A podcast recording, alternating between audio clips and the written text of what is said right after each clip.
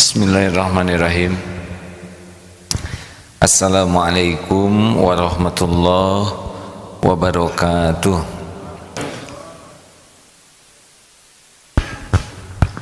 Alhamdulillahirabbil alamin allazi khalaqal mauta wal hayata liyabluwakum ayyukum ahsanu amala wa huwal azizul ghafur. Allahumma salli ala Muhammadin wa ala alihi wa ashabihi ajma'in. Ya Allah, Antas Samiul Alim, karuniakan kepada kami nikmat iman, ya Allah, nikmat yakin padamu, nikmat bisa memelihara diri dari apa yang kau haramkan, dan nikmat istiqomah. Taqabbal minna ya arhamar rahimin, innaka Antas Samiul Alim. Jangan lupa semua pakai masker yang hadir ya, yang belum punya nanti dipasang. Hadirin sekalian, kita masih melanjutkan tentang Allah yang Maha Mengetahui. Kemarin kita bahas Al-Alim, Allah yang Maha Mengetahui. Dan kita lebih fokus sekarang kepada Allah mengetahui isi hati. Surat Qaf ayat 16. A'udzubillahi minasyaitonirrajim. Walaqad khalaqnal insana wa na'lamu ma tuwaswisu bihi nafsuh. Dan sesungguhnya walaqad khalaqnal insan, kami telah menciptakan insan, manusia, wa na'lamu ma tuwaswisu bihi nafsuh, dan kami mengetahui apa yang dibisikkan oleh hatinya. Jadi kita harus sangat yakin bahwa seperti sekarang ini ya, selain Allah mengetahui apa yang terjadi, Allah mengetahui apa yang kita lakukan, juga Allah mengetahui apa yang ada di hati kita. Tadi surat Qaf ayat 16. Ini sekarang yang sangat penting kita bahas, surat Ghafir ayat 19.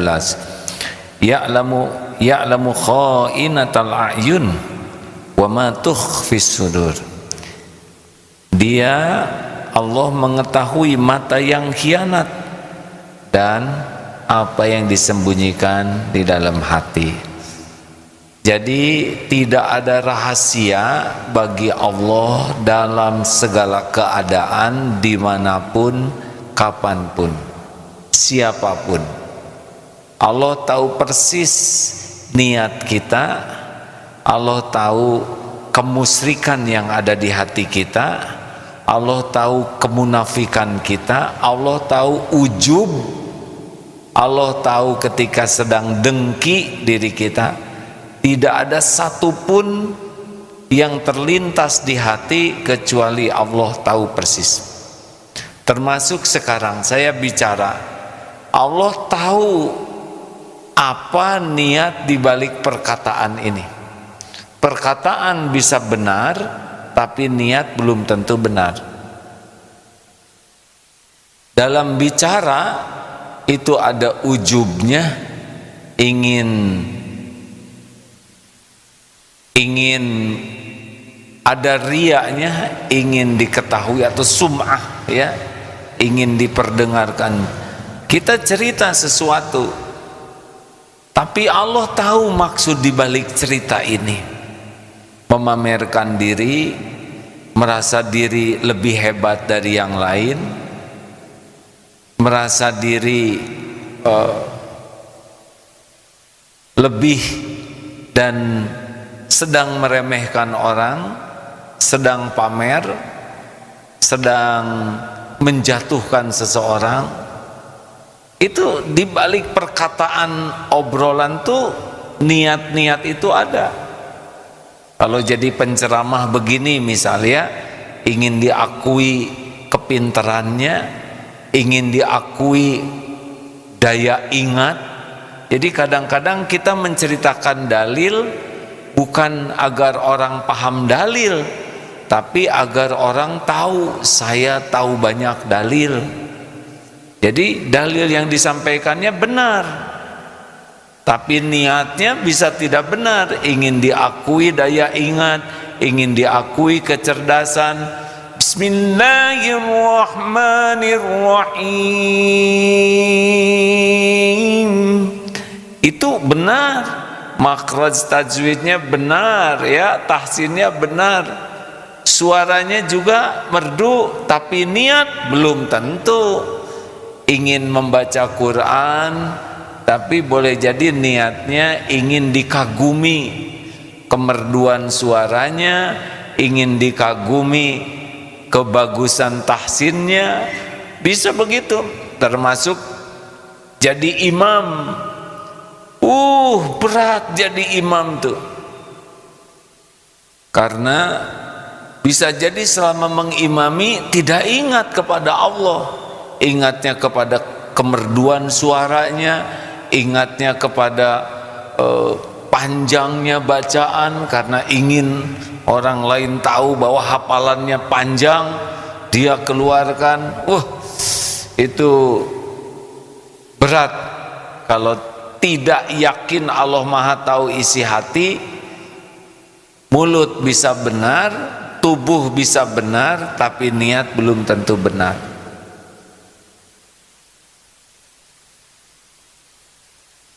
Nah, tadi ayat surat Ghafir 19 itu ya'lamu kha'inatal a'yun, Allah mengetahui khianat pandangan mata, seperti sedang melihat begini. Nah, ini untung yang dilihatnya laki-laki semua dan pakai masker, ya. Tapi sekarang laki perempuan pakai masker jauh lebih aman. Yang tidak aman adalah lihat HP,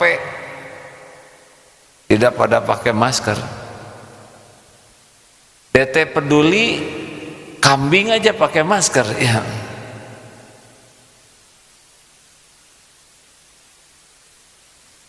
Nah, Allah tahu ketika kita buka HP apa yang dilihat,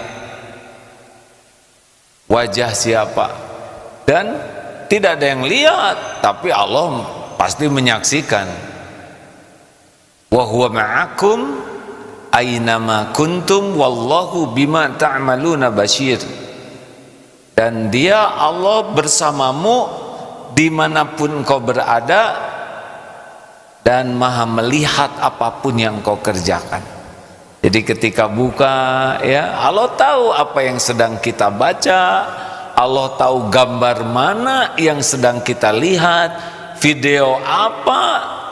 Biasanya kalau orang sedang berbuat dosa, ya, nah, dia tidak mau diketahui orang, sembunyi-sembunyi di kamar. Apa yang tersembunyi bagi Allah? Allah tahu maksiat demi maksiat, walau tidak ada yang lihat, tapi Allah pasti melihat, malaikat pasti mencatat, dan pasti ada balasannya dari mata yang tidak terjaga. Oh, itu ada semuanya. Kata Imam Ibnu Qayyim, saya bacakan, ya. Jadi jangan heran kalau sholat tidak khusyuk. Kata Imam Ibnu Qayyim, semoga Allah memuliakan merahmati beliau, pandangan mata adalah asal dari seluruh petaka yang menimpa seorang insan.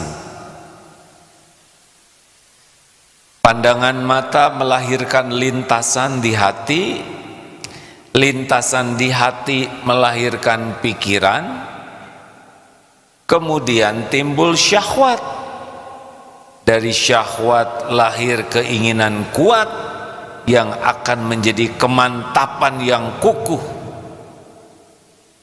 dan dari sini pasti akan terjadi perbuatan yang tidak ada seorang pun yang dapat mencegah dan menahannya. Karena itulah dinyatakan bersabar menahan pandangan itu lebih mudah daripada bersabar menanggung kepedihan sesudahnya. Lihat lawan jenis towel yang tidak halal, lalu Allah kan melihat nih, kita tidak jaga pandangan, Allah tanam saja jatuh cinta kepada dia. Ngebet, lihat potret, mulek, pengen ketemu, sedangkan si akhwatnya itu adalah jodoh orang lain. Nggak bisa jodoh ini mati-matian. Tidak ada orang bisa berjodoh yang tidak dijodohkan oleh Allah. Itu kan yang paling menderita, ingin nikah seseorang yang bukan jodohnya, tidak akan kejadian. Itu awalnya dari mata tuh. Harusnya bagaimana? Sebentar ya. Coba tolong Ustaz dibacakan surat tentang mata tuh. Sebentar ya. Oh, An-Nur kalau tidak salah ya. An-Nur ayat 30-31. Ini perintahnya Qadul Basor, menahan pandangan ya. Yaqudul min absorihim. Silakan. Ada? An-Nur ayat 30-31. Sekarang zoom-zooman ya, sekarang kan zaman zoomiyah. Itu zoom jadi dekat nih wajah. Nah, banyak anggota zoom, ada yang kotak-kotak, itu rata-rata wajah pada nampil di sana. Oh, ceramah-ceramah ada yang hunting wajah cakep saja, buka jadi lihat wajahnya, itu bahaya. Quran surat An-Nur surat ke-24 ayat 30 dan ayat 30. Ya, 30-31. A'udzu billahi minasy syaithanir rajim. قل للمؤمنين يغضوا من أبصارهم ويحفظوا فروجهم ذلك أزكى لهم إن الله خبير بما يصنعون وقل للمؤمنات يغضضن من أبصارهن ويحفظن فروجهن ولا يبدين زينتهن إلا ما ظهر منها وليضربن بخمرهن على جيوتهن ولا يبدين زينتهن إلا لبعولتهن أو آبائهن أو آباء بعولتهن أو أبنائهن أو أبناء بعولتهن أو إخوانهن أو بني إخوانهن أو بني أخواتهن أو نسائهن